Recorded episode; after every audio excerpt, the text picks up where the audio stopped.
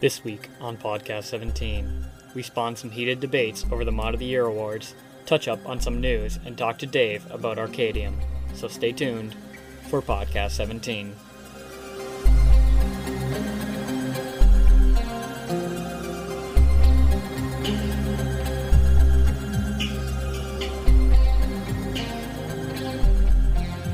Welcome to another edition of Podcast 17. It is March the 1st, very first day of March, and we're on episode 11897 uh, on another wonderful Sunday morning, uh, Monday morning for some of our guests here on the show.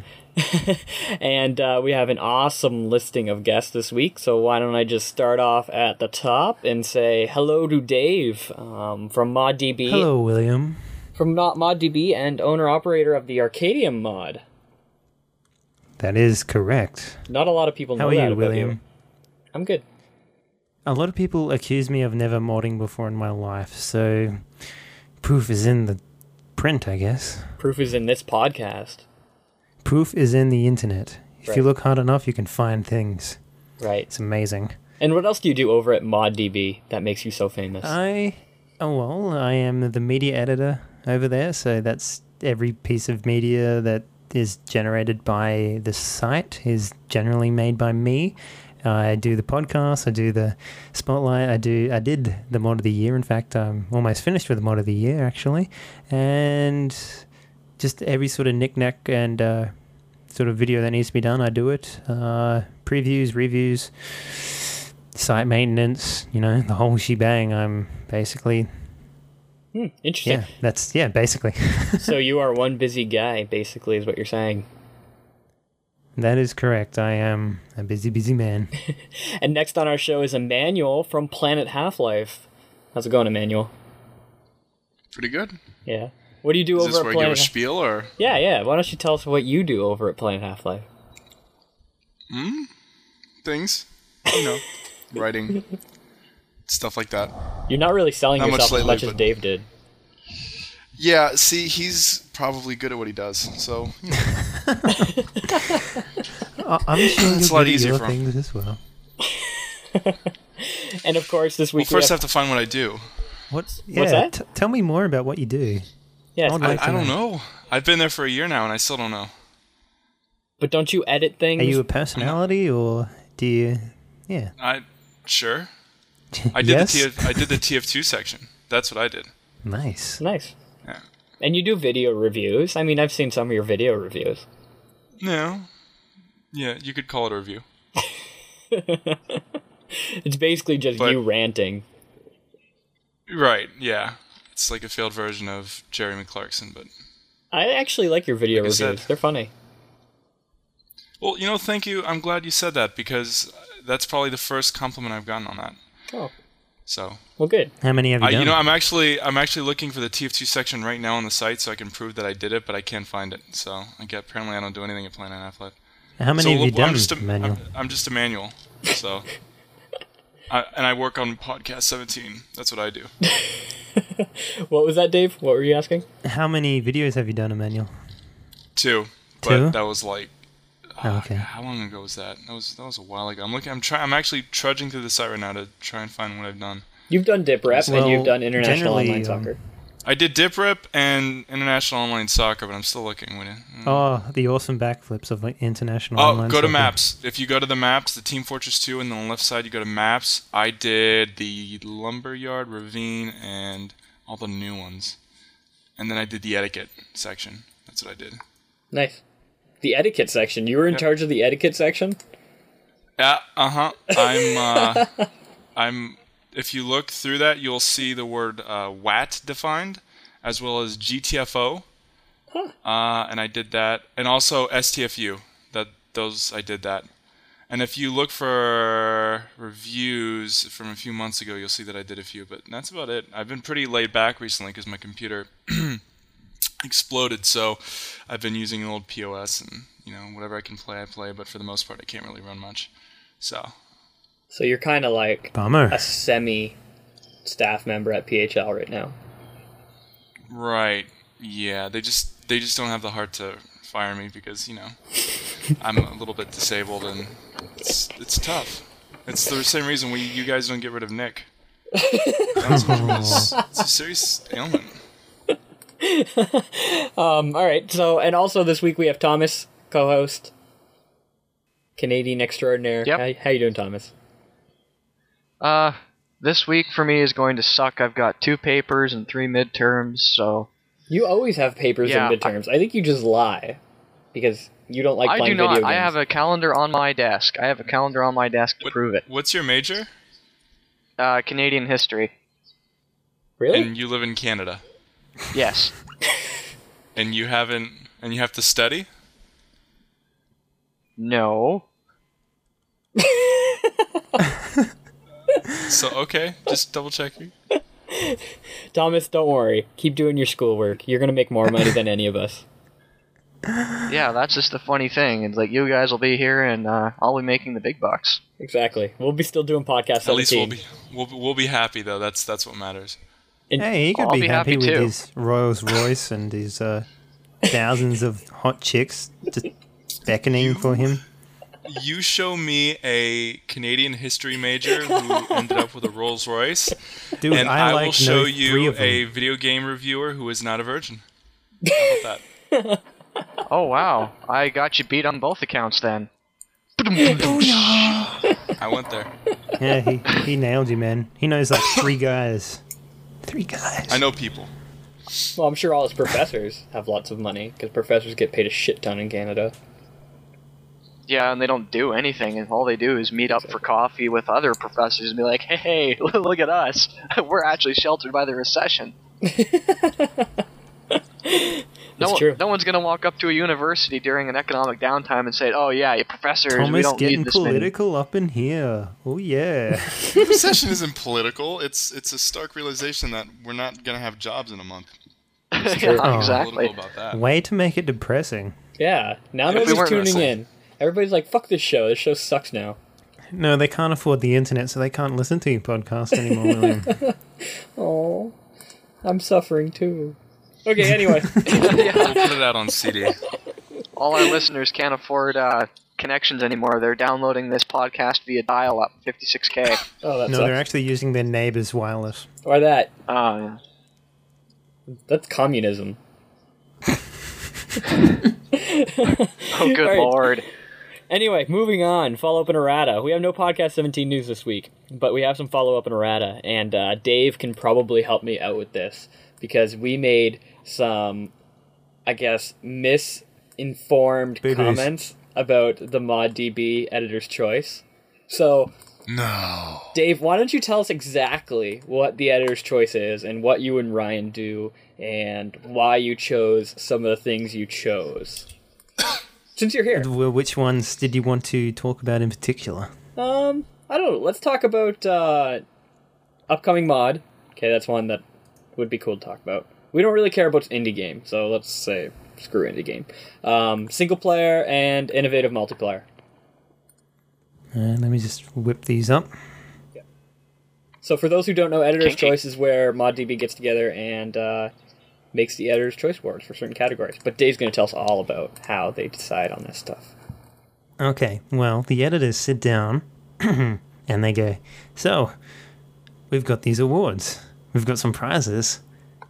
Now we should choose some winners. And basically, for each category, we uh, make down, we write down a list of potential nominees. We, the first, you know, it's the first tier of, you know, award winning sort of stuff that a lot of people do. We, we select maybe 10 or 15 which are potentially will win and then from there we knock them down to five and then out of that five we choose a winner and depending on you know certain circumstances like you know we, we made a decision like most innovative multiplayer it obviously has to be a released mod you know or indie a release mod yeah essentially because you can't have you know an unreleased innovative multiplayer because you know they're just saying what it is rather than being actually actually able to experience it.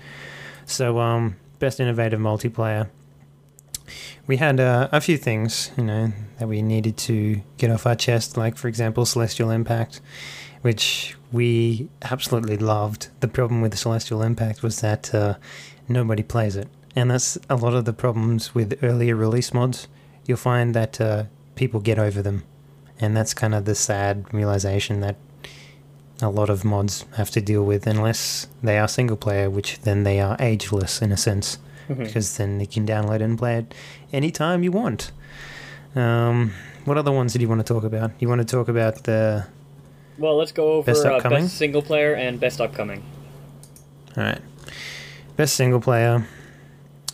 A lot of the problems we have on ModDB is uh, getting original new content. I mean, no offense to William and everyone who makes Half Life 2 maps and whatnot, they are essentially just what Half Life 2 was. And that was just, you know, kill room after kill room, It's true. maybe press a button, go to the next kill room. You know, and that's that's essentially what a lot of single player games are because they don't strive to make something different. They can't either work out something to do different, and a lot of the times, you know, it just ends up being like, oh, you play it. He's like, yeah, that was pretty cool, and then you put it to the side and never play it again. But there are some timeless ones that uh, do a lot of interesting things. Like, for example, the winner, obviously, the Ball for Unreal Tournament 2004, which was a platform puzzle based first person shooter ish game, which, you know, went on to win the uh, phase one of the Make Something Unreal contest, which is a million dollar contest set up by the Unreal Tournament folk. But you guys don't want to hear that. This is a Half Life 2 one, so we we'll move on from that. Um, the now the one hiccup in the single player nominee we had was uh, Kreedz Climbing. Now, a lot of people see this as a multiplayer, and it's actually written down there that it is a multiplayer game. But uh, we made the decision that uh, it is a single player game because You can play it alone. the objective. No, not not just that. It's the objective that you use. You actually do it in a single player perspective. Like, for example, no one is able to like you know help you or push you Yeah. or knock you off or anything like that. So, getting from point A to point B is what the objective is, and you I'd do that in it a single player co-op. game. yeah, A co-op game. That's still single player. right. Uh, Nick says commun- communal single player. com- yeah, that's what I. Communal that's single player is called example. co-op. No, co-op is more. The the true definition of co-op is you know you need another person to pass this point, whereas in this one you don't. I would say it's more of a you jump into a server, you chat with people while Mhm. you're playing. It's kind of like the MMO of platformers in a sense, I guess. Really, Right. I think Um, I think the only multiplayer aspect of Kreedz cr- climbing is the competitive aspect of it, where like you're racing, Exactly. you might be racing somebody else, but that's not really part of the game to make you progress in some form or another, or to exactly. increase your skills. I was surprised to see Kreedz climbing on this list, but once I thought about it and you know asked myself why it's on the list, it started to make sense. So The only people that really um, have a problem with this are the ones that never really spent the time with Kreedz. And you can see that in the comments, definitely. It's like, Kreedz Climbing, that's a multiplayer game. What the hell? It's like, well, if you spent more than 20 minutes with it, I'm sure you would work out that it's n- a single player game. Yeah. So, um, I that's probably the uh, one of the biggest uh, hiccups we had in the editor's choice nominees and uh, Portal Prelude. You know, self-explanatory. right. It's just great, um, challenging, and yeah. Hmm. Yeah.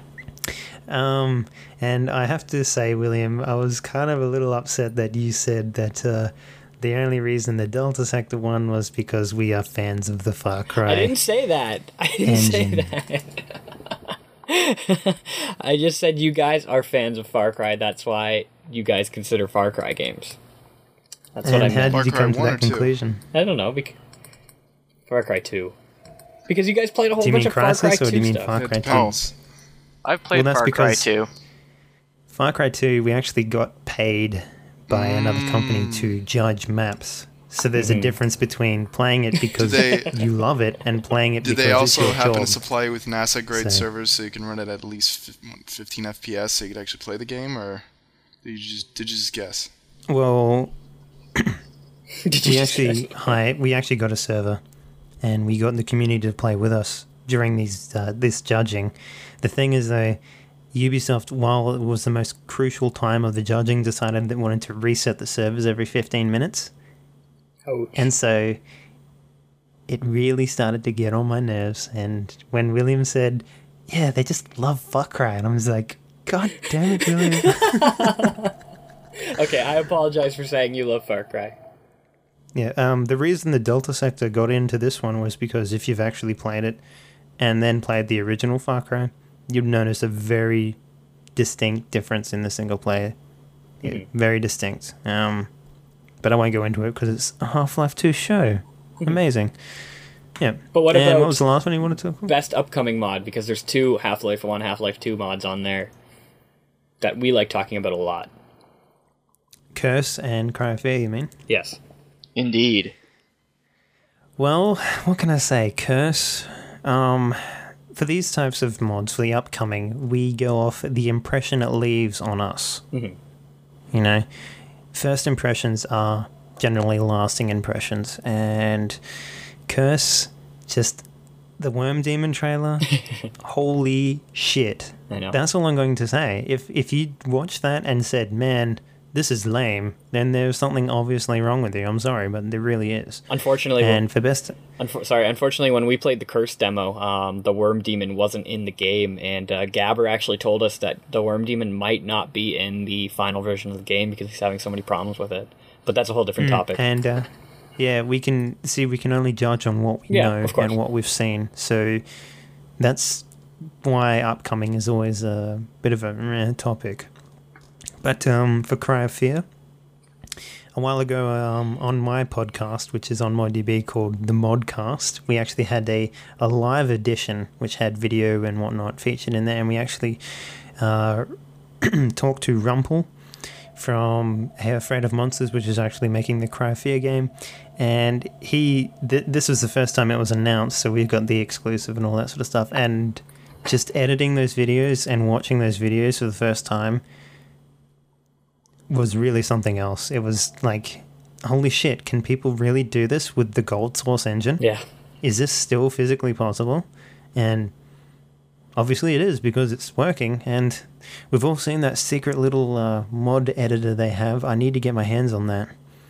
That looks amazing. yeah, they're doing a lot of really cool things, especially with uh, James working on the uh, inventory system and stuff. There's a lot going on in the background in the coding, and there's a lot of visual things that Rumpel does that just makes this mod really pop. So, but in Pop terms is a of good in- good expression. Yeah. In terms of uh, first impressions, though, I think Curse definitely does take the stage. Curse is, you know, it visually just appeals to everybody. Everybody's if somebody saw the Curse stuff, they'd just be like, "Wow, that game looks awesome."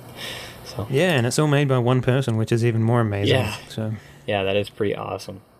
Okay, so with that said, let's move on to uh, Player's Choice, since there's been some Player Choice awards that were released as well. Mm-hmm. So tell us about Player's Choice. been.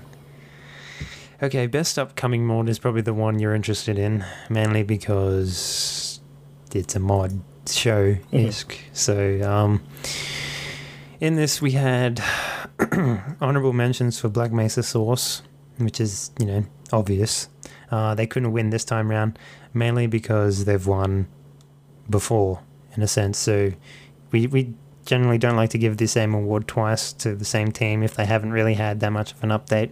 And since we haven't seen anything playable aside from a heavily edited um, video, so we decided to not let them participate for that reason because you know it's all good. I mean, I know from from a editor standpoint that when you edit a video, you can make it look absolutely amazing without having too much trouble whatsoever. So myself and Ryan, we, we are a bit iffy about Black Mesa Source. I will say that.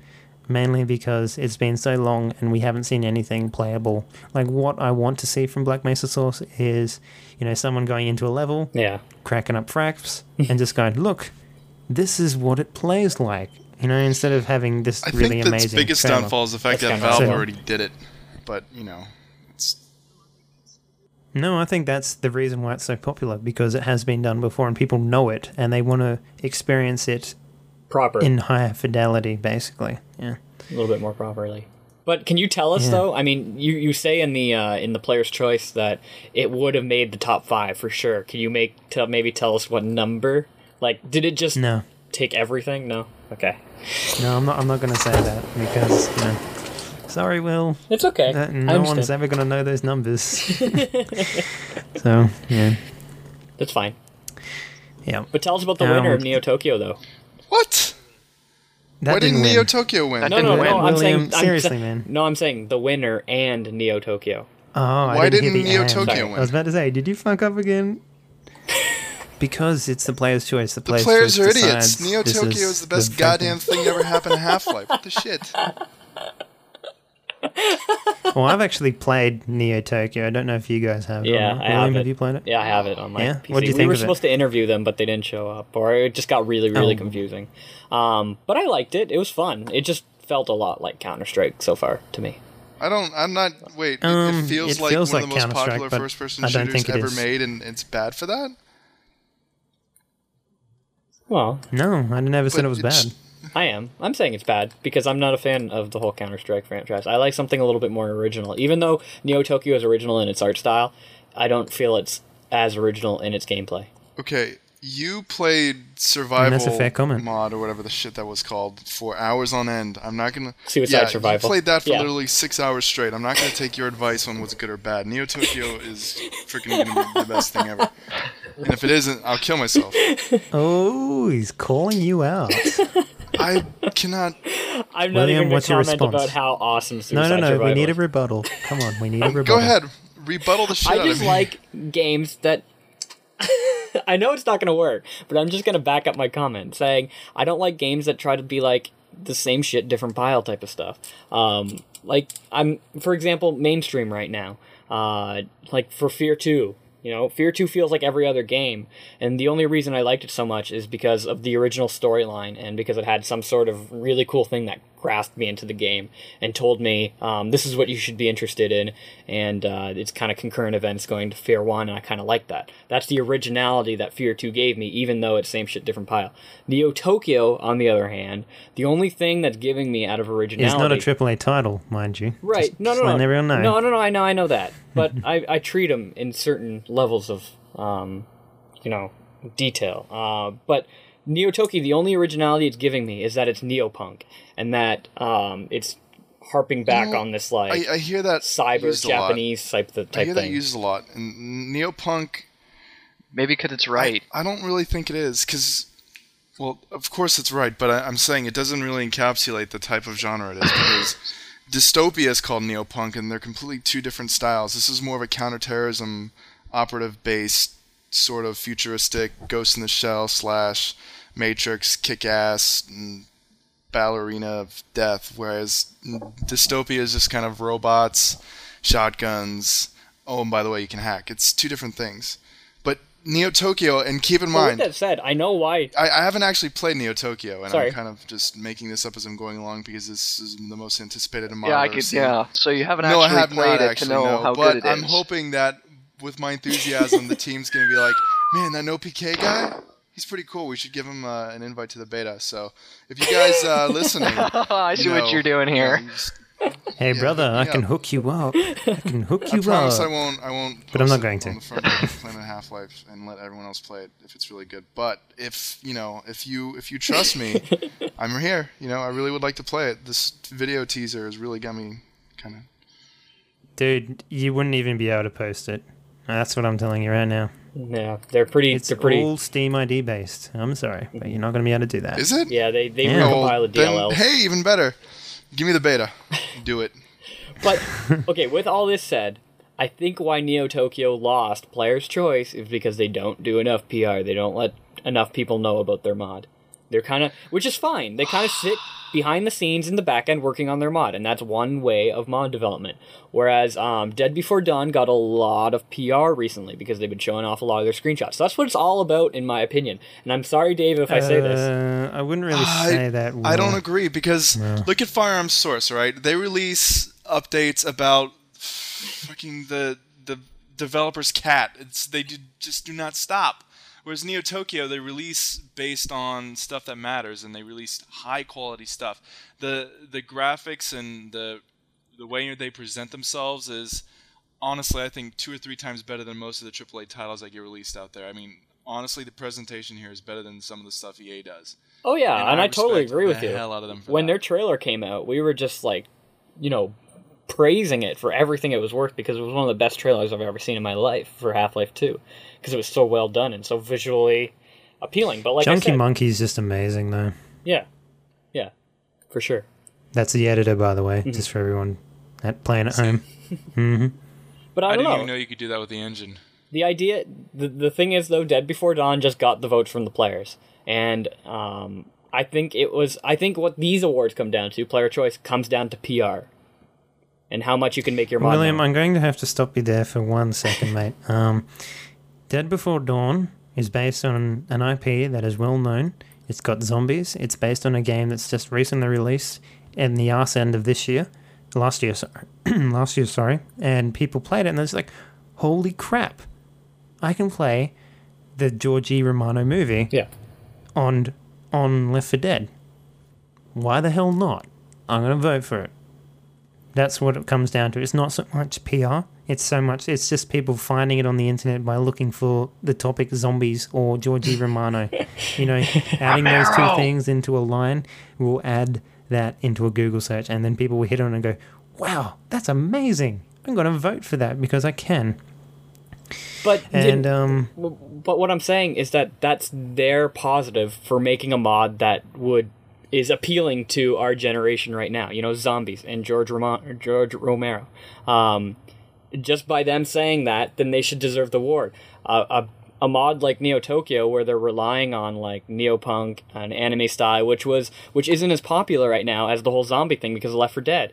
You know, if Dead Free Before Dawn is taking advantage of the whole thing that zombies are popular right now, then that's why they got the amount of votes they did because they're just exploiting the industry, which is perfectly fine. People exploit the industry all the time. Well, but that's not respectable. Uh, Neo Tokyo has been at this for, I think, uh, it's been a long time. I think I remember looking at this a while ago. Can I just stop you for a sec? Um, Will, there was no exploiting. They just kind of made it and people voted. They didn't. The thing is, though, the only exploitation that's going on here is uh, Left for Mods, Left for Dead Mods, or leftformods.com, whatever it's called. They're actually supporting this and they're saying this whole website is based on this, this uh, you know, campaign or movie or whatever you want to call it. And um, what they did, they added it to ModDB. People from that went to leftformods.com, Left 4 Dead Mods, whatever it's called, came from that site, and because it was linked onto that site, they voted for it. And the only reason that that happened was because it was placed on the Steam forum. So there was no, there was no like, hey, let's make a zombie mod and you know clean up at the ModDB awards because you know it's it's not like that, man. Well, it's no, no, just no, I know, I know. Right place, right time, and you know the right amount of audience. That's that's basically That's what I'm saying. Not the right amount of audience, the the dumb audience, idiot audience, the ones who don't know what they're talking about. Oh, there goes our last Well- listener. Jug their knuckles. Well, Emanuel, um, the way that the votes work is that they're member votes that are counted more, and they are counted first. The only time we ever really, you know, focus on anything else is when there's like a clear tie or something along those lines. That's that's when we rely on the non-member votes because the member votes are more important to the site because you know they're the ones that know this shit. So, um, having said in that, six months, in six months when it comes out and it blows everyone away, everyone's gonna go. You know what? That NoPK guy, he knew what was up, the thing is, and you're all gonna revel at me. The, the Dead Before Dawn, though, the SDK isn't even released, so there's been a lot of uproar on yeah, the site saying that you know it's not, it's not you know then they shouldn't be winning. They shouldn't have won this. The thing is, they did win because they got the votes. Also, because it is upcoming, we can only view what has been released so far, and having said that, a lot of people have looked at the trailers and said, you know what, I think that looks great. I'm going to vote for it. And uh, the thing is, once it is released, you can probably expect to see a lot of work done. And there's a lot of people saying that this isn't a mod; it shouldn't even be in the up, in this mod category. It is a mod because the SDK isn't released yet, and I'm 100% sure as soon as it is released, it will become a mod officially. And I think people are just, you know, grasping at straws because their favorite didn't win. And I'm just kind of disappointed in the community and the comments that was on that profile, mainly because I expected more maturity out of a lot of the members that are on the site. so that's what I'm but saying. you, you you you realize that this is this is Half Life and, and Counter Strike and the internet. Well, the thing is, the ModDB site prides itself on having a very mature community made up with of very mature developers, and a lot of the cases, you know, a lot of what these people are saying is 100% correct, and these guys are, a lot of the members on the site are professional developers as well. Mm-hmm. So seeing members react in such a way that they're basically flaming the absolute poop out of Dead Before Dawn just because it isn't an official mod yet, because the SDK, the official SDK, hasn't been released yet, is this bullshit. I'm sorry, I'm calling that right now. You know, I, I have to I have to say I'm actually kind of happy because a few months ago, William, Philip, and uh, I and a few others were talking about how the mod community seems to be kind of dying off, but not dying off, but becoming apathetic. And if something like this was enough to rouse that much hate and passion about just some mods that weren't even released yet, I think that's a good thing.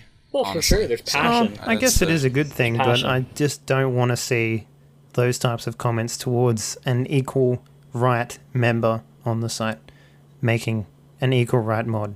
You know, that's what it's about. It's about, hey, I made a map pack for Portal, but I put it into an SDK and then released it as an actual mod.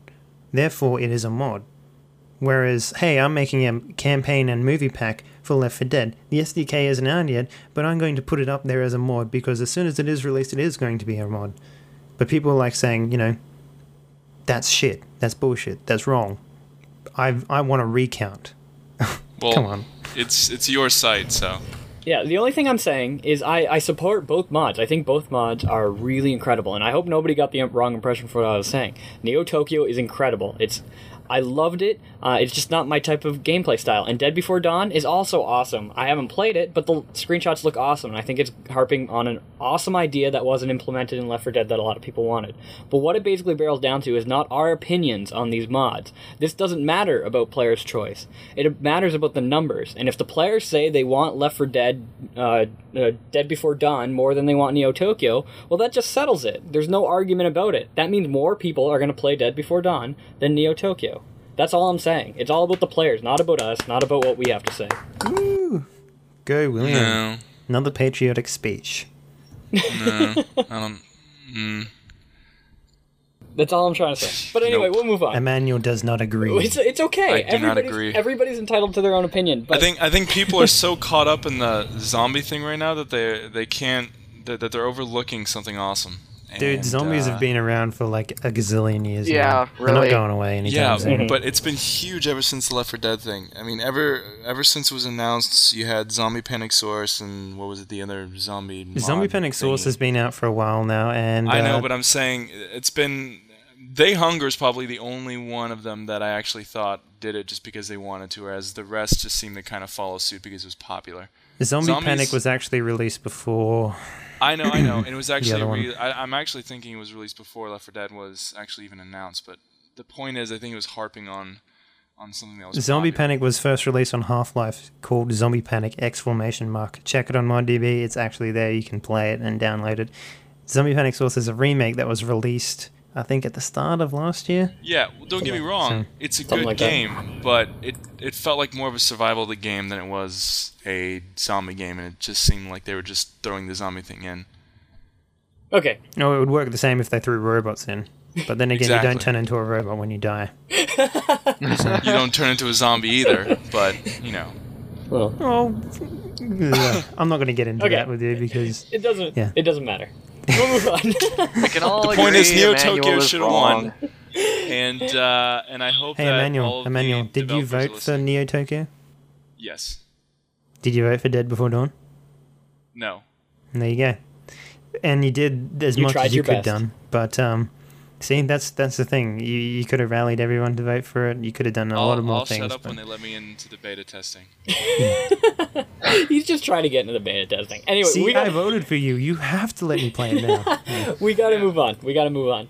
I hate to cut this short, but we got to move on to the Team Fortress 2 update. What do you mean cut short? Because That was the scout long. update is out. They gave them. They gave the scout a bat, uh, an energy drink, and something else. All right, done. Let's go. Dude, I tell you Don't what die. though, the achievements on that update, they are the most difficult achievements they've released yet. I would have to say. I haven't even played Honest the to new. God. I haven't even played the new scout So- update. So has anybody played it here? Yeah, I have. How do you like it? I'm so done with it. I like it, but um, they I think they're grasping at straws for what they can update as weapons. I mean, an energy drink. I mean, I think as soon as they release the sandwich You know, people are just kind of going, "Hey, we can add food for weapons replacements." I don't know. I mean, it seems a little No, slack to me. Same. I, I think that they're obviously the community wants achievements, but I think the time and effort they're spending on it could be better spent finishing Half Life Episode 3 or doing something productive. I just don't. I mean, don't get me wrong. I love TF2 Hey, and I Emanuel, love the guess fact what? they're They're adding more making to a it, but- ton of money just because Yeah. of these updates. Yeah, they are. So I know. I'm Did not you saying- guys actually forget the TF2 update? Let's talk about the keynote. Um, Gabe ta- uh, gave. We did that last week.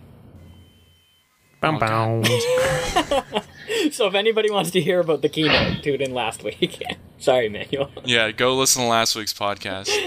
what did you guys say about it? Did I miss anything? Oh, we just talked about. Go listen to last week's podcast. No. We basically talked about uh, everything that he said, ex- and then emphasized the fact that he mentioned Did nothing you- about episode three. Did you discuss the the fact that they hired a, psy- a psychiatric uh, analyst, anal rapist, or something? What are they called?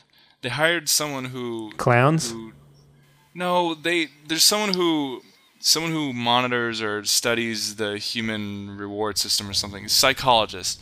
They hired one so that way they could find better ways to give rewards for buying games. And did you hear about how uh, for every 25 games they sell they're thinking about giving one away for free? So it's going to encourage people to buy more of their games or something like that. So if I buy 24 of their games, I get one for free. There you go. right 24 every 25 games 24 that are one. sold. No no no not not to the person every 25 games that they sell one person will randomly get a free game so it just randomly gives it out so it encourages people to go buy the game because you never know you might get it for free or you might get another one for free And then, uh, and then your Steam account gets hacked, and then you lose all passwords and whatnot. Yeah. That's not fun to go through. I remember. I remember when uh, Valve gave me uh, Far Cry 2. That was totally awesome. i wouldn't call that a gift but sure Yeah. Uh, We're gonna skip over the portal So- releases. If you really care much about the portal releases, they'll be on the show notes. Um, I'll just list the names here. One is uh, Spigot 37. In order to play Spigot 37 street level, you need to play the uh, security checkpoint one, which comes earlier. Um, they're kind of like one and the same. You just kind of add it to the same folder. And then the other one's Portal Fun. The images are down right now, but uh, you can check it out. I haven't played them. So that's portal releases.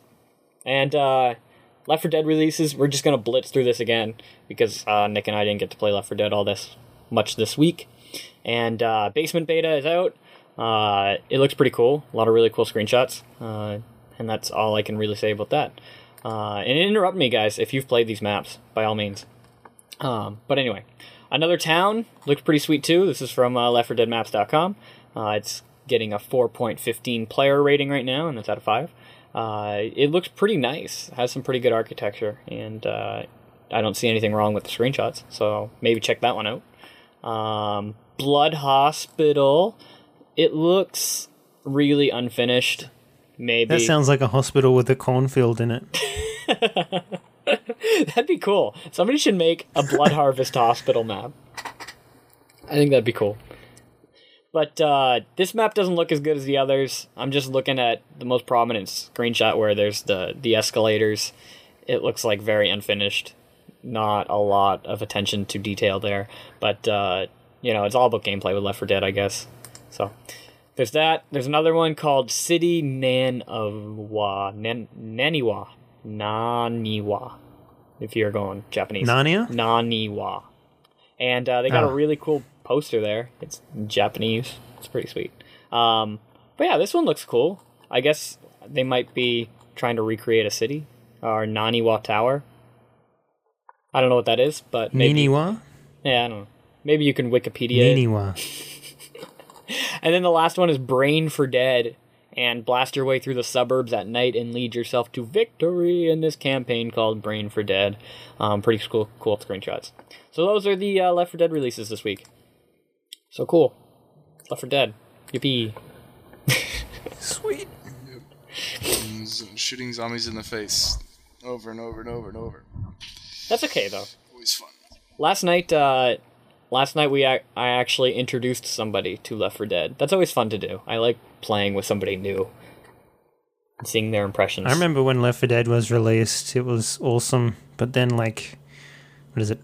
Six hours later, you kind of get the gist of it, and you're just like, Next. Yeah, there's nothing really I took that it. I took me. it the way I think they intended it. It was it was more of a an hourly thing. I would take it in doses of hour increments, and I would only play with friends. I would never play solo. So And you only play always be after eating food. Yeah, something like that. as silly as it sounds. I mean, I would only play. Actually, Check I've never if uh, actually the hit play continues. campaign. I've I've always been invited. I've never actually joined a game.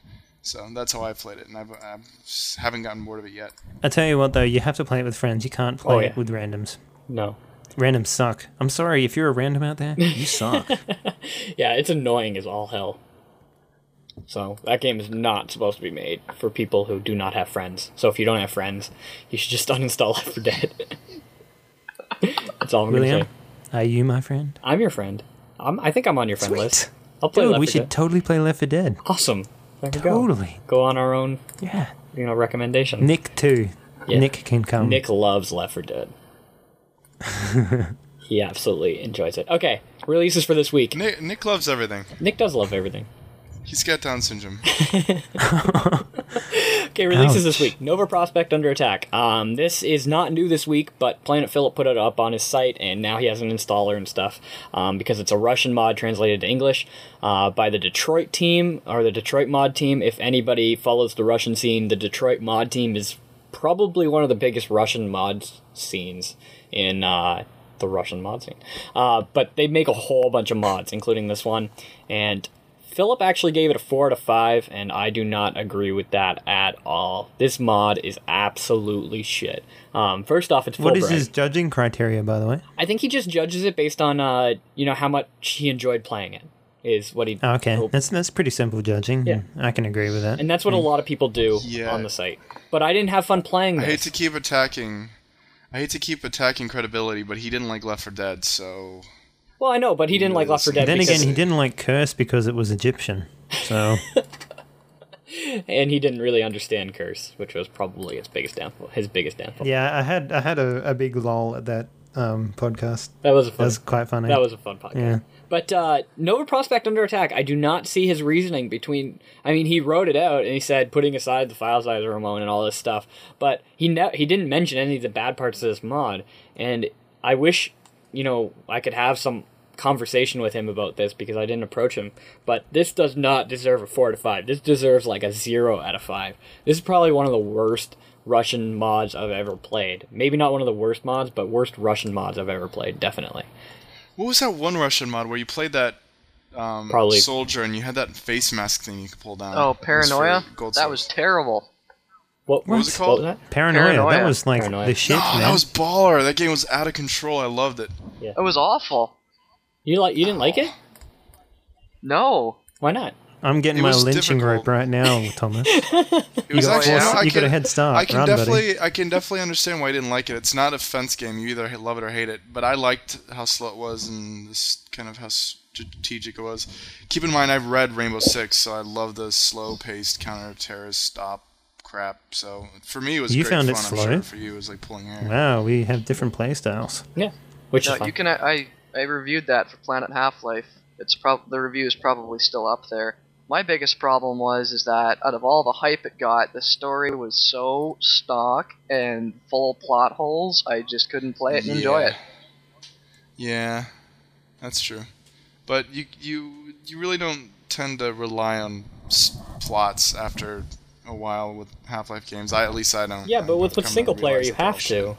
For single player, you have to rely. No. That's what it drives on. I mean, we've had this. Con- you've had this argument Never. with Philip before, but you have to. Never have I never have I felt entranced by a single player's plotline. I mean, the only game that came close was Poke six four six, and it was only because it didn't take itself too seriously.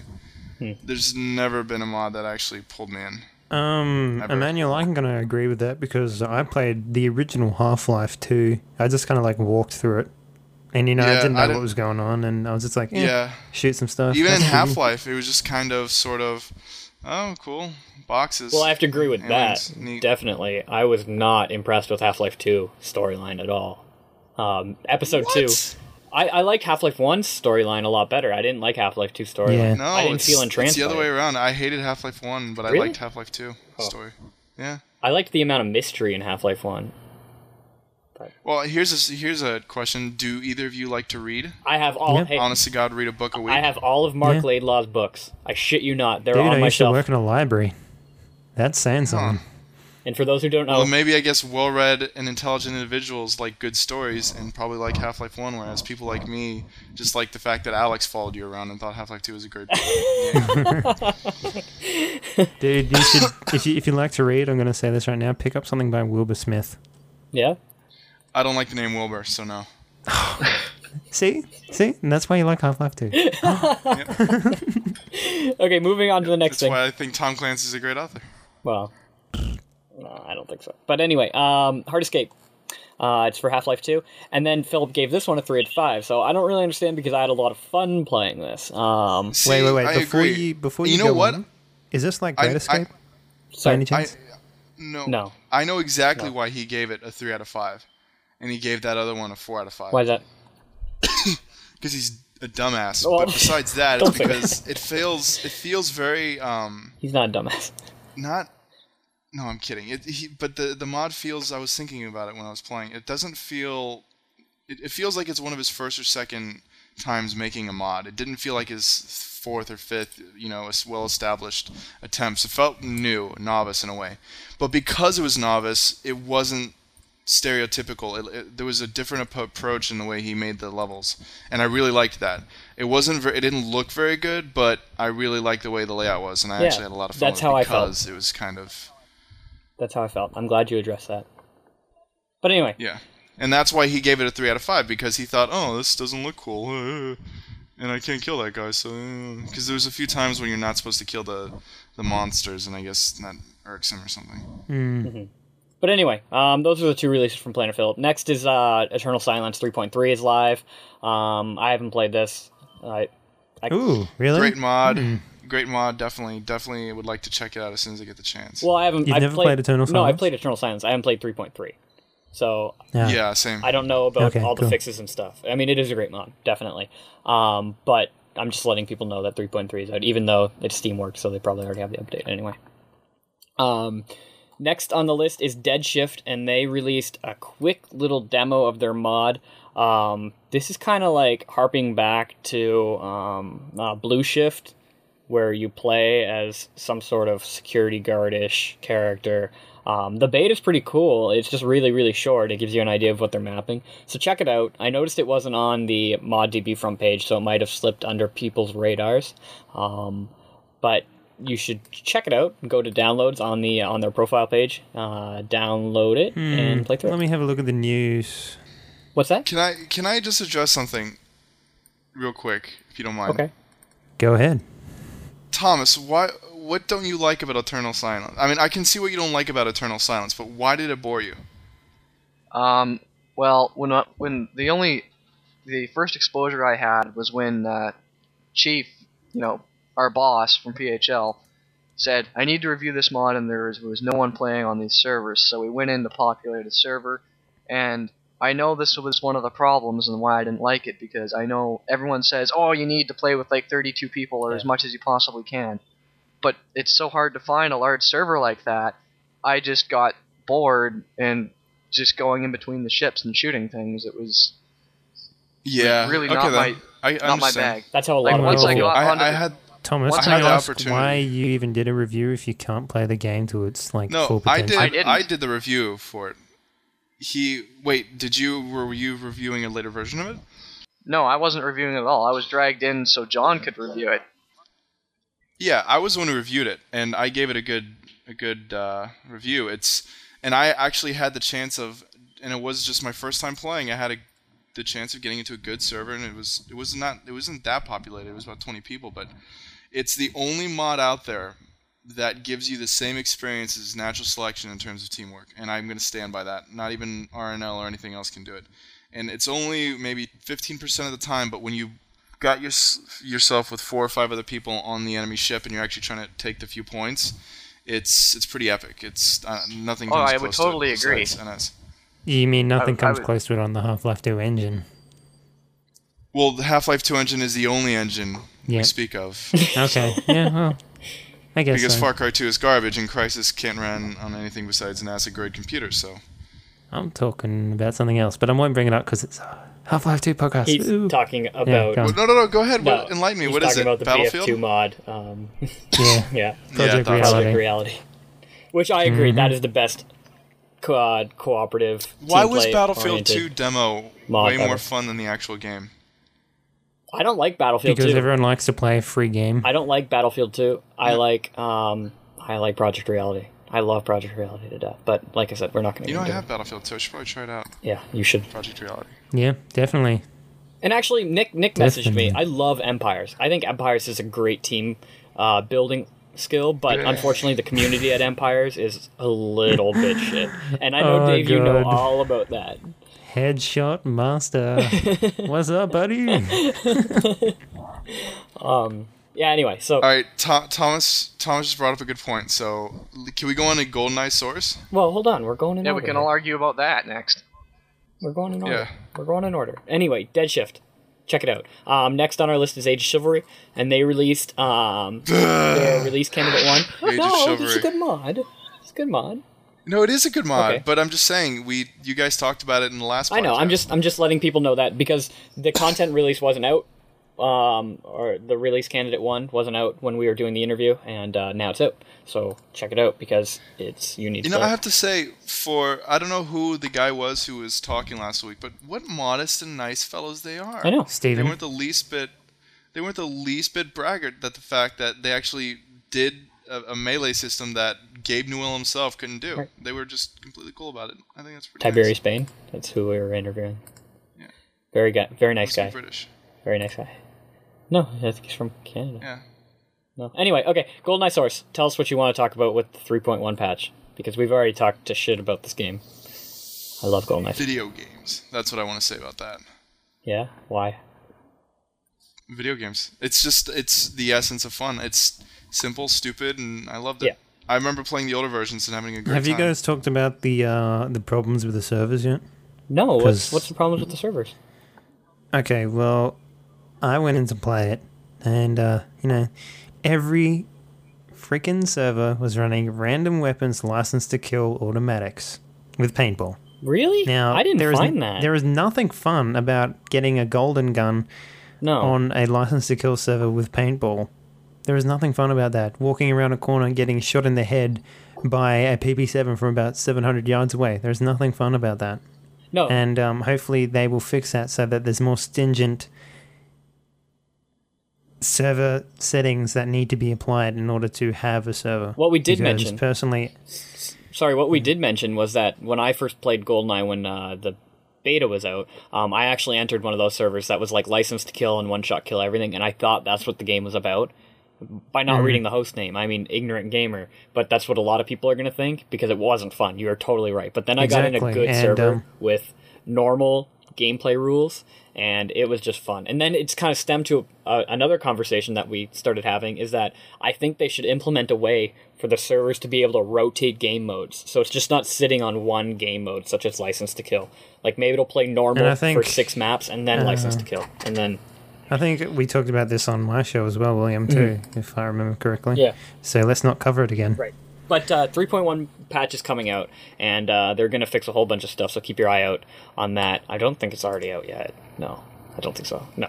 Um, but just keep your eye out, and that's what I wanted to bring up about GoldenEye Source. And next up on the list is Visitors, and I know, Thomas, you were playing a little bit of this, correct? Yes. And so was I. Did anybody else get to play Visitors? For Steam? Do you I think- do you want to hear why I didn't play it, or do you want me to just not talk? Well, in, at the end, hold on a sec. I just want to talk a little bit about the mod. I don't think, I don't know if this is a new mod or not, and I couldn't find a way to confirm this. But it's new on ModDB, and they just released um, their Steam installation. So maybe it's an older mod Yeah. that now works on Steam. Is that correct? I swear I've played this mod before. Really? I was playing it last. Yeah, I was playing it last night. and I'm like, wow, this is really familiar. I loved it though. So I loved the idea of uh, being a visitor to Black Mesa and just walking through. For those who don't know, this is a Half Life 1 single player mod, and I'm in love with Half Life 1 single player mods. Not because not because of the visuals or anything, because it's gotten beyond that. Whereas Half Life 2 mods depend themselves, uh, you know, like what Dave was saying, uh, right now the issue with Half Life Two is that it looks like Half Life. Half Life Two mods is that it looks like Half Life Two, and everything looks the same. Um, Half Life One has kind of gone beyond that in that everybody can make a good map pretty much now. Um, it's a matter of gameplay elements and Well, visitors. it's mostly because as soon as you download or look at a mod, you, you realize that the engine graphics are going to be outdated, so they don't have to rely on Right. making high quality models and they can work on something else. right, and and, And, visitors yeah, really exactly what you're saying. concentrates itself on the puzzle building skills where um, you know you have a lot of backtracking a little bit through areas that you've already seen and uh, contemplating amongst the puzzles to get ahead in the game i mean there is fighting but uh, it's puzzle oriented too and i love seeing something like that in half-life 1 because the engine isn't that complex to make a lot of puzzles so when i do see puzzles i get really excited but uh, i'm actually stuck in visitors and i don't think you got as far as me thomas so i don't know Uh, i don't how know far where did you're going get? next. i got to a part where um, Spoilers. well, okay, yeah, spoilers. Um, it's kind of like some uh, freezer room, and there's a whole bunch of doors that you have to trigger to get opened, and you're pushing these barrels out. And I know I have to get a barrel on a broken wire, um, but uh, I don't know how to get the barrel there to open the door and everything. If somebody's played it, maybe they can email me and let me know because I am officially stuck, and I can't cheat your way around it, right? Because I got to get the barrel there, and I got to get some stuff. Anyway, I can't like no clip through it, or else that'll ruin it for me. Um, but Thomas, what'd you think before we go to Emanuel? Um, it was all right. Like, I can't say that it was anything super special or anything that was groundbreaking, but at the same time, nothing jumped out at me as being terrible. Although one place um, that you can access that will instantly kill you, and I don't understand why, is at the very beginning you see a whole bunch of Vortigaunts teleport into a cafeteria. Yeah. And after you get the crowbar, one of the windows to that cafeteria is broken. So I thought that I was supposed to jump down there and kill the Vortigaunts with the crowbar. No. As soon as I do that, I get a black screen. I can't see anything. I've clearly survived the fall, and then it uh, reloads from the last uh, quick save point. And I'm like, well, why did it do that? Why can't I go down there and kill the Vortigaunts with my crowbar? Oh well, That, that that's was, just that was my that's just only the little- developer's choice of directing you another way.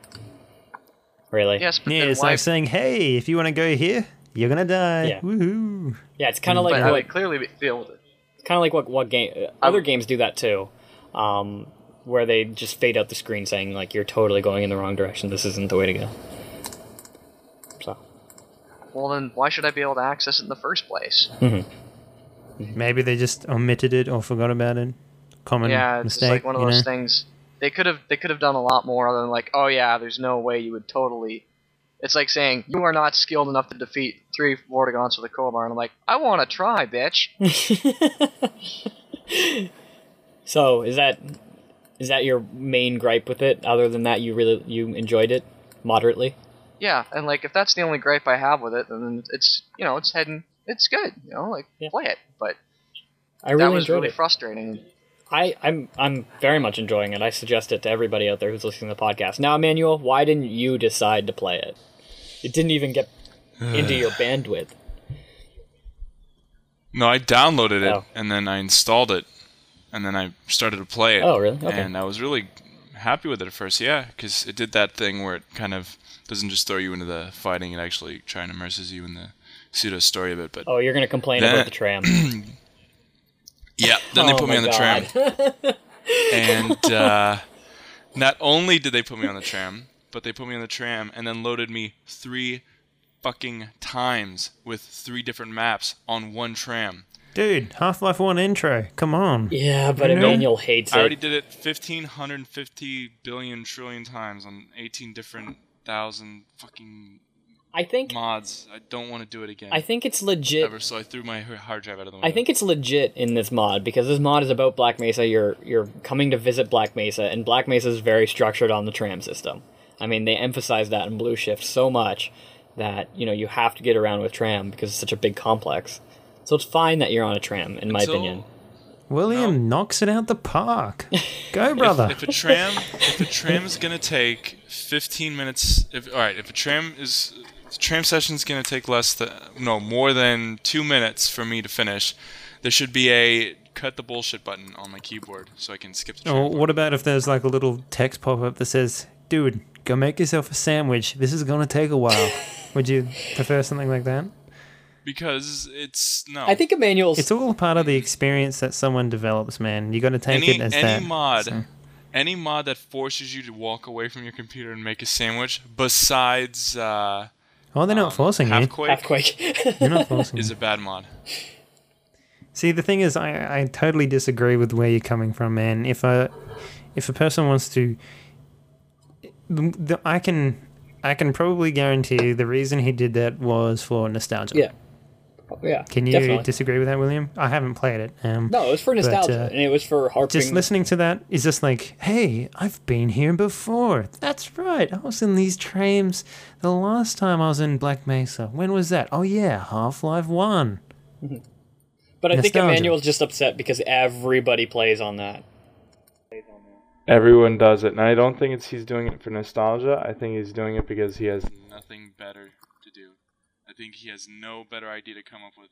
He has no reason to be innovative, so he does that. Yeah, but I think the whole mod is about nostalgia. That's That's, the problem, and that's what I think you don't like.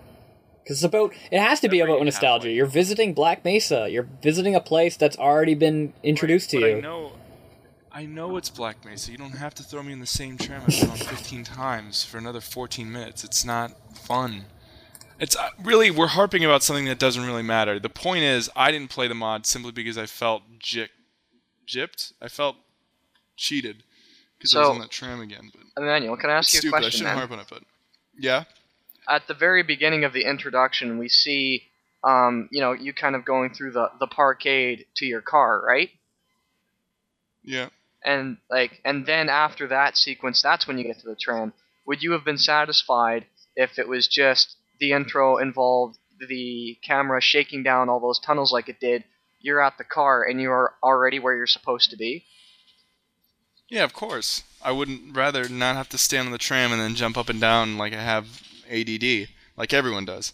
I Yeah, do jump on the tram. and train. on that note on that note i would agree with you emanuel because i thought that that chunk of the intro was good enough the, the, the tram was nice but i don't think it It was, really required But pe- and I know people are gonna get angry with me for not playing the rest of the mod because of something stupid like this. But the best way I can put it is, I will not enjoy the rest of the mod because of it, and that's just a pet peeve of mine. But think of it like this: if you walk into a restaurant and the first thing they do is punch you in the face, it doesn't matter how No, good the I'm food sorry. is. That's, That's- that's not that's not anywhere near what no, this no, is. for me, it's being punched in the face. That's how, that's how I see it as. So uh, you're not going to enjoy your food. I don't care if Emeril Lagasse makes it. You're going to think about being punched in the face, and that's what happens when I play Dude, these mods. if that guy's gonna cook me food, I'll let him punch me in the face. there you well, go. he's the the point is, it, it, it physically pains me to sit on that goddamn. Okay, well, have a think It's about fine. it from this perspective. Now, I'm going to use Doom 3 here. Has everyone played Doom 3? Fortunately, Yep. Okay, now the very beginning, you you know this game is about the shit hitting the fans and you being scared out of your pants. So the intro is kind of like setting up for that whole entire thing. Granted, the intro is a long experience, but as soon as you get past the intro, you know there's no turning back. You know that every corridor is going to be filled with some mean, nasty bastard that's going to try to eat your face off. Now, the same thing happens with with Half Life. Granted that the intro is long, but it sets you up for that point in time when you go and you play that game.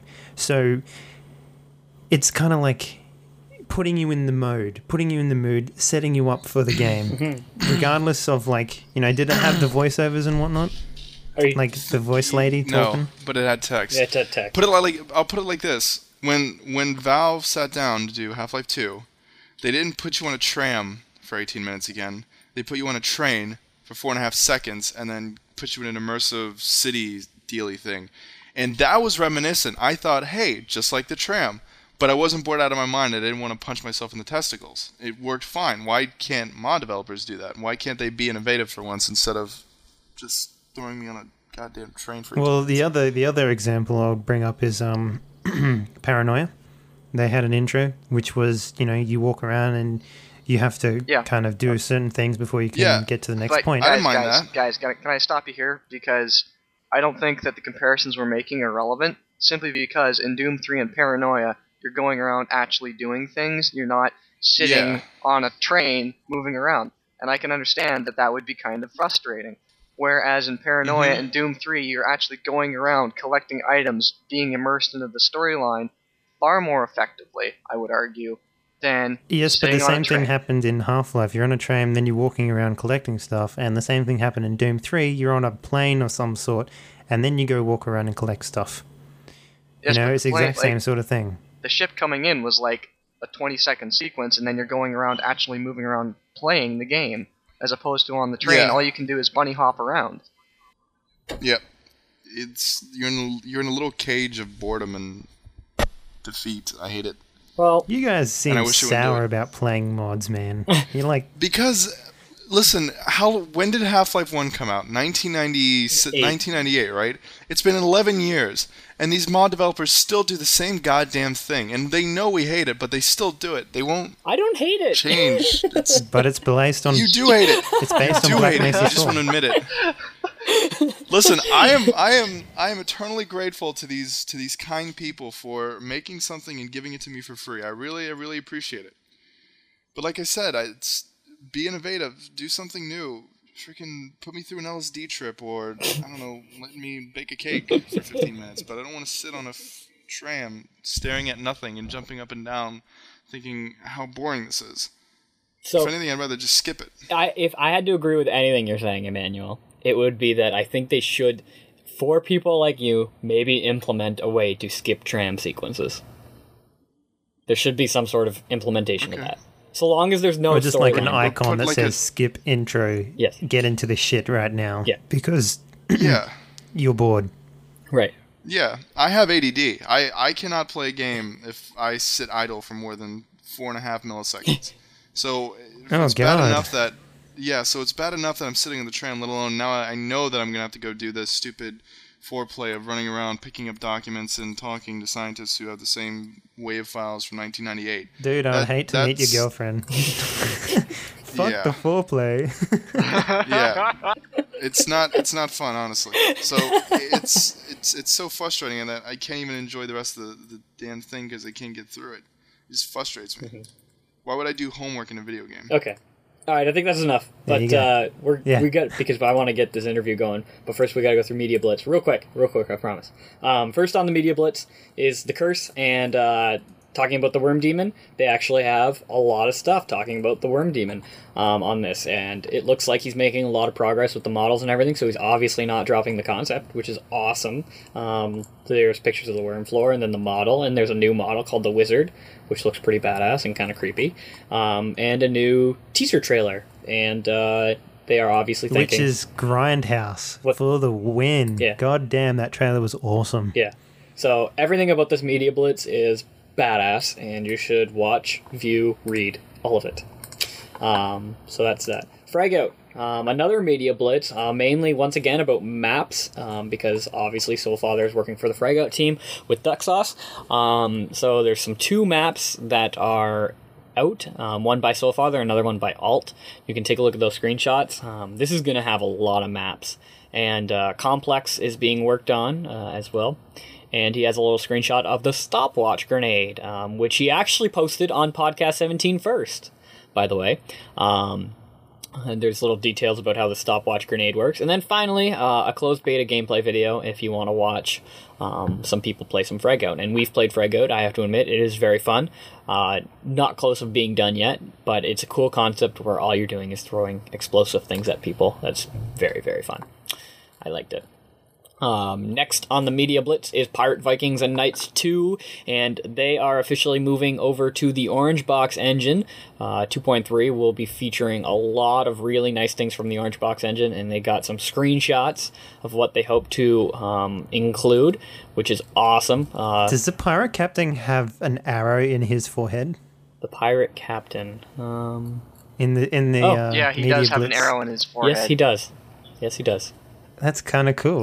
With the It's facial early animation frontal section. lobotomy. It's cool though. They're showing off a lot of things like the color correction, coin trails, Grail vision, uh, um, you know, obviously the shininess and the ripness and um, bloody weapons. Awesome. Pirates Viking Knights 2.3 is going to be badass because it's on Orange Box. So. And they'll be able to get a better melee system. Am I right in saying that? Orange Box actually has better melee than Half Life. I think that's all in the code, man. Yeah, that's true too. I think that's all up to what they design. So Hmm. All right, and uh, lastly on the media blitz is Firearm Source, and we've already talked mentioned Firearm Source before, but they got some uh, they got a nice map up there, and they got some really nice models. And I'm not gonna get involved in the firearm stuff, and don't even bring it up Emanuel because it's not gonna happen. Um, I just want to say these screenshots and these models look pretty nice. Yeah. Maybe if they stopped releasing them every 10 minutes, they would actually mean something. So anyway, Get back Um, to your cage. that is Get our back media your blitz. And next, uh, lastly, actually on our agenda, as we get what an hour and fourteen minutes into this episode, um, we have Dave Henley from Yo! Arcadium. Wonderful. what's up? So, um, It's good to be on the show, guys. before, I don't think I've been introduced to any of you guys yet. Oh, I don't think so Anyway, either. go on. so tell us what Arcadium is first off for people who don't know, because I think this is under a lot of people's radar.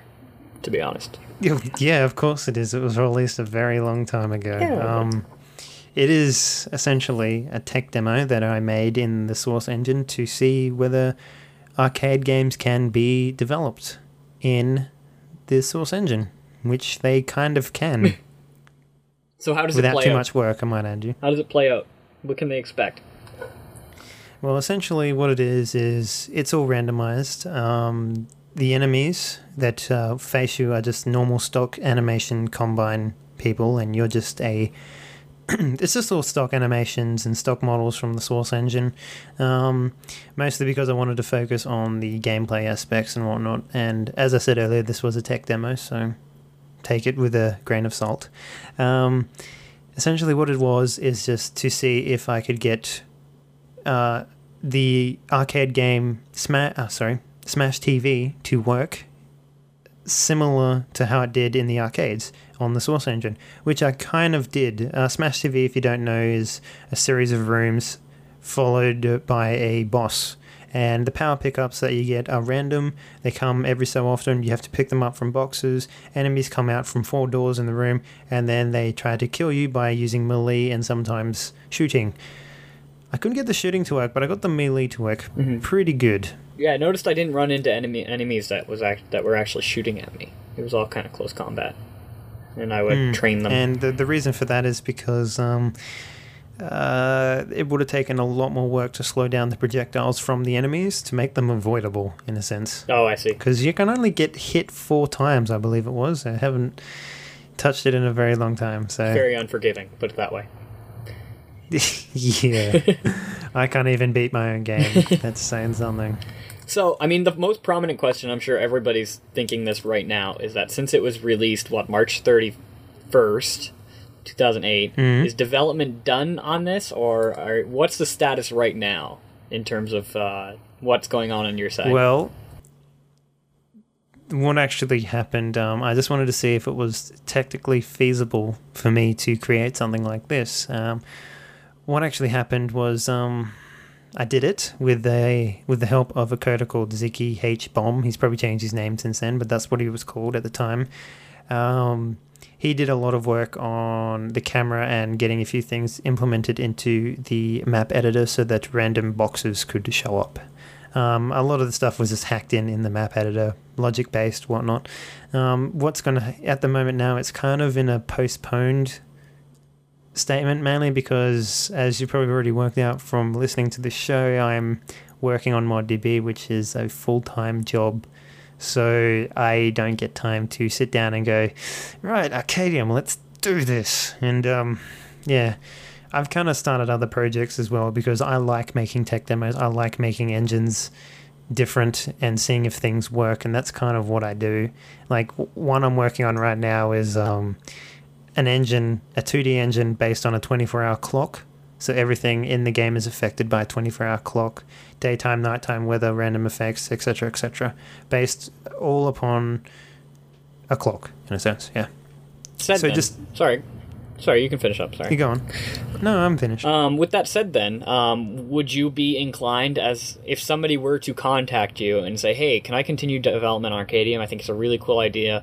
Um, could you maybe show how you did everything in the tech demo, and then I can continue your mod development?" Would you be accepting to do something like that? Yeah, I mean, I'd I'd let someone take the reins, and um, I would definitely uh, let someone you know continue it. But of course, I'd still want to have input. Of course. obviously. What if you had somebody Um, What mature if enough what if approach it you? blew up and what? if- What if it blew up and they made a bunch of money? Would you be angry? Well, you can't because it's based on the source engine, but you know, whatever. You never know. But um, Flavor did it. The, what the original plan was, um, I was going. I actually bought the Torque engine Mhm. advanced, um, and I was going to develop it, continue to develop it on that engine. But um, we kind of, me and Ziki kind of parted, uh, mainly because I started working on ModDB and he started doing other shit. So So would it be fair Yeah, to say if that if there's anybody out there that would like to continue development on this to get a hold of you? Because I don't, I, I really had fun playing this, and I don't think it should die out, and I really want it to continue. yeah, I mean, definitely, just hit me up, yo. Dave at moddb.com is my email address. Pretty simple. Um, yeah. Um, what can I say about it? Uh, yeah, go on. I was just gonna say, so how how hard was this to implement, uh, from your opinion, when you were working on it? Like, did was it was Uh, it pretty straightforward? What exactly? Was it pretty straightforward as soon as you you said, okay, I want to make a Smash TV clone, and uh, you know you were like, this is what I want: some rooms, some enemies to come after you. What kind of stumbling blocks did you run into? Mostly, uh, the game is just basically made. It's just one file made in um, made in uh, the Hammer editor, and in the Hammer editor, I'm not sure if you guys are aware of this, but you can actually do logic-based maps. so if so, it's always if, else, when, then. You know all that sort of comments like if this happens, then this happens, but if this happens, then something else happens, and if that doesn't happen before, then go back to this statement, and you know just a lot of stuff in there, and you can actually code that. It's granted there's a lot of stuff in the actual map that needs to be edited, but um, it's completely possible to completely make a game based on logic alone. I mean, look at Garry's mod. and um, that's not really logic. Logic, as in, if you do something, something else will happen because you did that. So it's essentially like, you know, do I want to go left? If I go left, then this will happen. And if I want to go right, this will happen. But essentially, you're in the same room. So it's kind of like cheating in a sense, but uh, it's not cheating. it's like just portals and teleporting and randomness. And, like, for example, depending on how your health is in the game, different types of enemies will face you. If you've got lower health, uh, you'll get an easier enemy. If it's high, if you've got more health, you'll get harder enemies. Your weapon drops will be a lot different. If you've got lower health, you'll start getting more rocket launchers. You'll start getting more explosive weapons. If you've um, got higher health, you you'll get more like you know SMGs, sort of pistol upgrades, you know that sort of stuff really, and it it, it kind of makes sense. Um, entering the game, you start off in a random room each time. There's nine rooms in total, I believe, from what I can remember. And as soon as you load into the game, it'll be random each time. So, I, just basing something on logic was kind of an experiment in a sense, and uh, making it, it wasn't so much a difficulty, it just took some time to get the logic right. Um, it took three months from start to finish to get to where it is now. Originally, it was based on the SMod engine for Source. Um, the original one was called Gauntlet, and that was based on SMod mainly because everything was so easy to edit. The problem with SMod is that, well, at the time you had to have SMod in front of the name, and that kind of pissed me off. I don't know why, but it kind of did. So I kind of branched out and started making my own things, and I'm kind of. Also, you needed Counter Strike installed to play it, and that kind of was a hurdle for a lot of people. So I wanted to get rid of that as well. Um, so you know, going off SMod was a good idea for me. Interesting. So, um, I mean, obviously, like you said, it's in, in terms of you, development is pretty much done. But Nick and I were, uh, we talked about this before the podcast. Nick and I were actually able to hack together a little multiplayer by doing some server commands. Um, did you ever have a plan for multiplayer when you were developing this? Oh, totally. I mean, in the end, it was going to be like, you know, you've got constant upgrades of like your character stats and whatnot, and you've got like, you know, unlockables and all this sort of stuff had planned. Um, but, you know, I got hired and I got busy and it never came to fruition. So, but uh, multiplayer was something I wanted to test out soon. The the one problem that I had um, was getting player lives in a single player game is incredibly difficult in the Source engine. I don't know why, but it just is. So, like, the Source engine just hard coded. If you die, you reset or load the game. But uh, what we needed was like, if you die, you lose this number from this category, and then that category, once it hits zero, that's when you reload, not the other way around.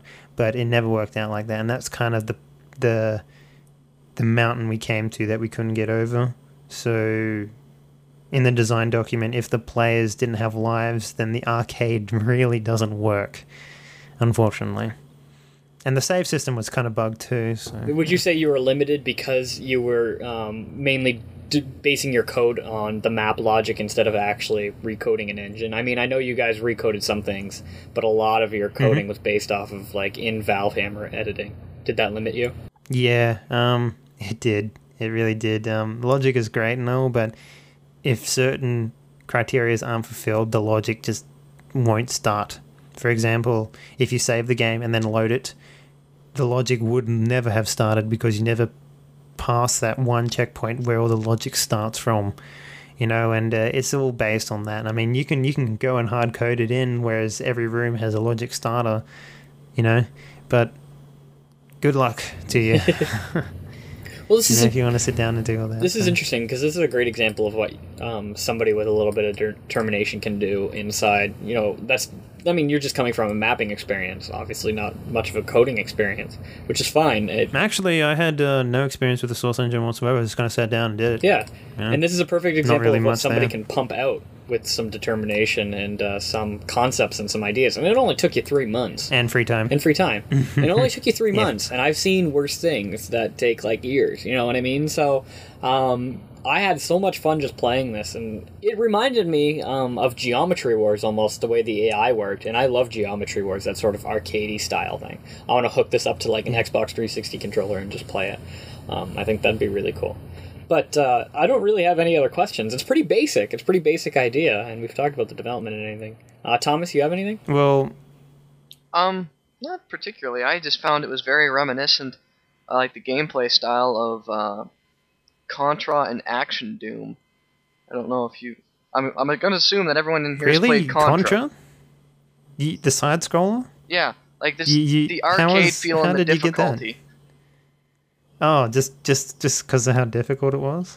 well, that like just the arcade style of it, because I'm like, yeah, you know, one hit from my gun kills them, while I can take a few hits.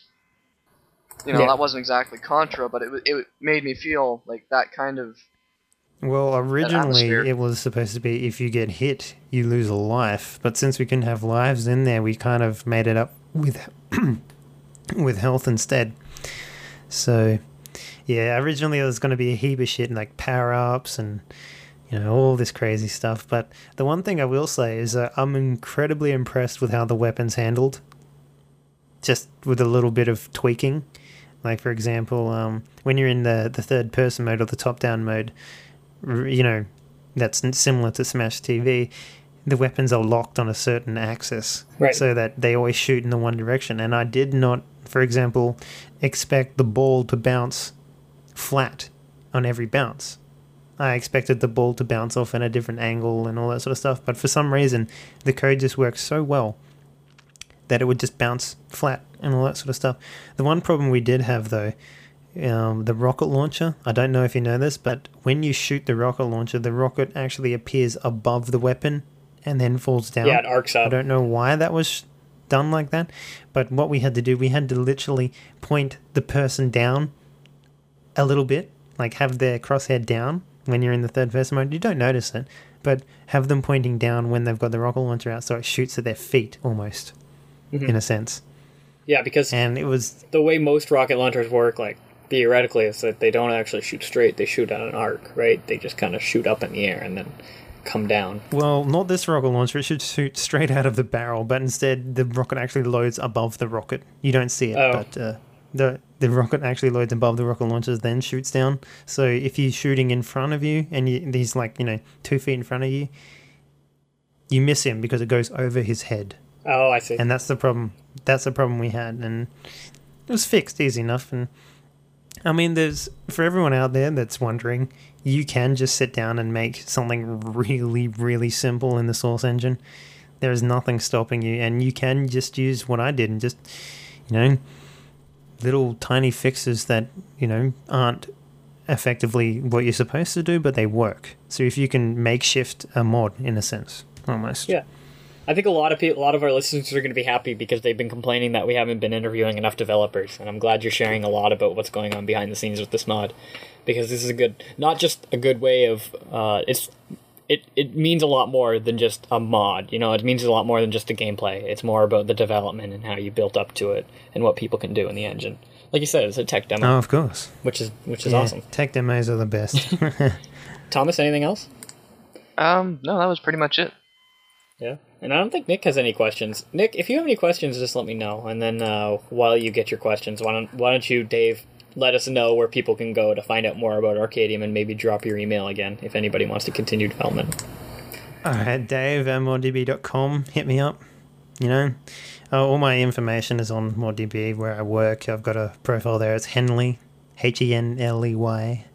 Um, you can go there. It's just Arcadium, A C A R D I U M. I think that's how I spelt it. uh, you can find that on ModDB as well. That's the only place you can actually download it from as well. Why did you change the name, actually? While we're on that, Because people were confused. They were just like, what? This isn't Gauntlet? And I was like, oh shit, it's not. so I changed it to Arcadium. Mainly because the idea was to replicate more than one arcade game Mhm. in the mod. So you could kind of go into the mod and just, I want to play Galactica. I'm going to play that right now. And that's what the idea was supposed to be. But never came Emanuel. more than just what it is now. Emanuel, we've been ignoring you. I'm sorry. Do you have any questions for Dave? What? Nope. No. Okay. I didn't get to really play it. Okay, that's okay. I just think if there's anybody who wants to get into development, they should check this out and uh, you know maybe rewind this podcast a little bit and take a listen because Stuff stuff like this is always the best approach to um, to perfecting the art. Really, when earlier when we were talking about that mod that's that we said was good, but it didn't feel like like it had been polished. If he had done a project like you had just endeavored on, he probably would have worked kinks out and ended up making better products later on. But this is definitely a great way of doing it. A friend of mine, Akart, um, he does this stuff all the time, and he always he always ends up learning a lot more than he than he would expect, and it, it reflects in his in his uh, his products. You know what? I totally agree with that. I think if you're going to start a project, make it small. Yeah. I mean, people are more likely to pick up a smaller game and play it for two minutes or 20 minutes. Like, Suicide Survival is a great example of this. It's just like, hey, plants that blow up, but that kill people. Let's do it. and it took them like maybe like three weeks to make that thing, you know? And look how popular it is. It's crazy. yeah. So anyway, um, thank you for being on the show, Dave. And I think we're That's okay, William. And uh will we be expecting you on the modcast this week, Will? maybe not this week, but hopefully next week. I got a lot to do this week I gotta work on. I'm sorry. Slack. I'm sorry. Next week. Slack. Next slack. week, definitely. Sign me up. It's a date. So, um, anyway, um, that is the end of the show. Uh, another long, actually, only two mo- two minutes above our regular scheduled time, so not too long. We just talked a lot about other stuff. Um, so anyway, I'd like to thank uh, Thomas for being on the show. Thank you, Thomas, as always. Always taking time out of your, always taking time out of your special schedule, your very busy schedule. Special schedule. Like, what do you mean? I'm not on the small bus all the time, just on Wednesdays. School schedule. And Emanuel, of course, thank you for finally coming back once and for all. Mm-hmm. We always enjoy we always enjoy your very negative comment, but you always provide us with the other side of the coin. Yeah, man, it was good talking to you. You have an insight that is very regularly seen on the internet. Yeah, that's what I love about you, Emanuel. Thank you. I try hard. You know, it's harder than you think. no, he's he's the voice of the average pissed off gamer. Yeah, he is, That's- which is awesome. and you need something like that on your podcast. That's why I have Ryan on my show. Ryan is Ryan is not like that at all. he totally is. and Dave, thank you for being on the show as usual. No worries, Will. Um, No worries. and obviously Nick, who stays silent, who doesn't get enough recognition. Um, but anyway, uh, thank you, listeners, for tuning in, and I think that is the end of the show.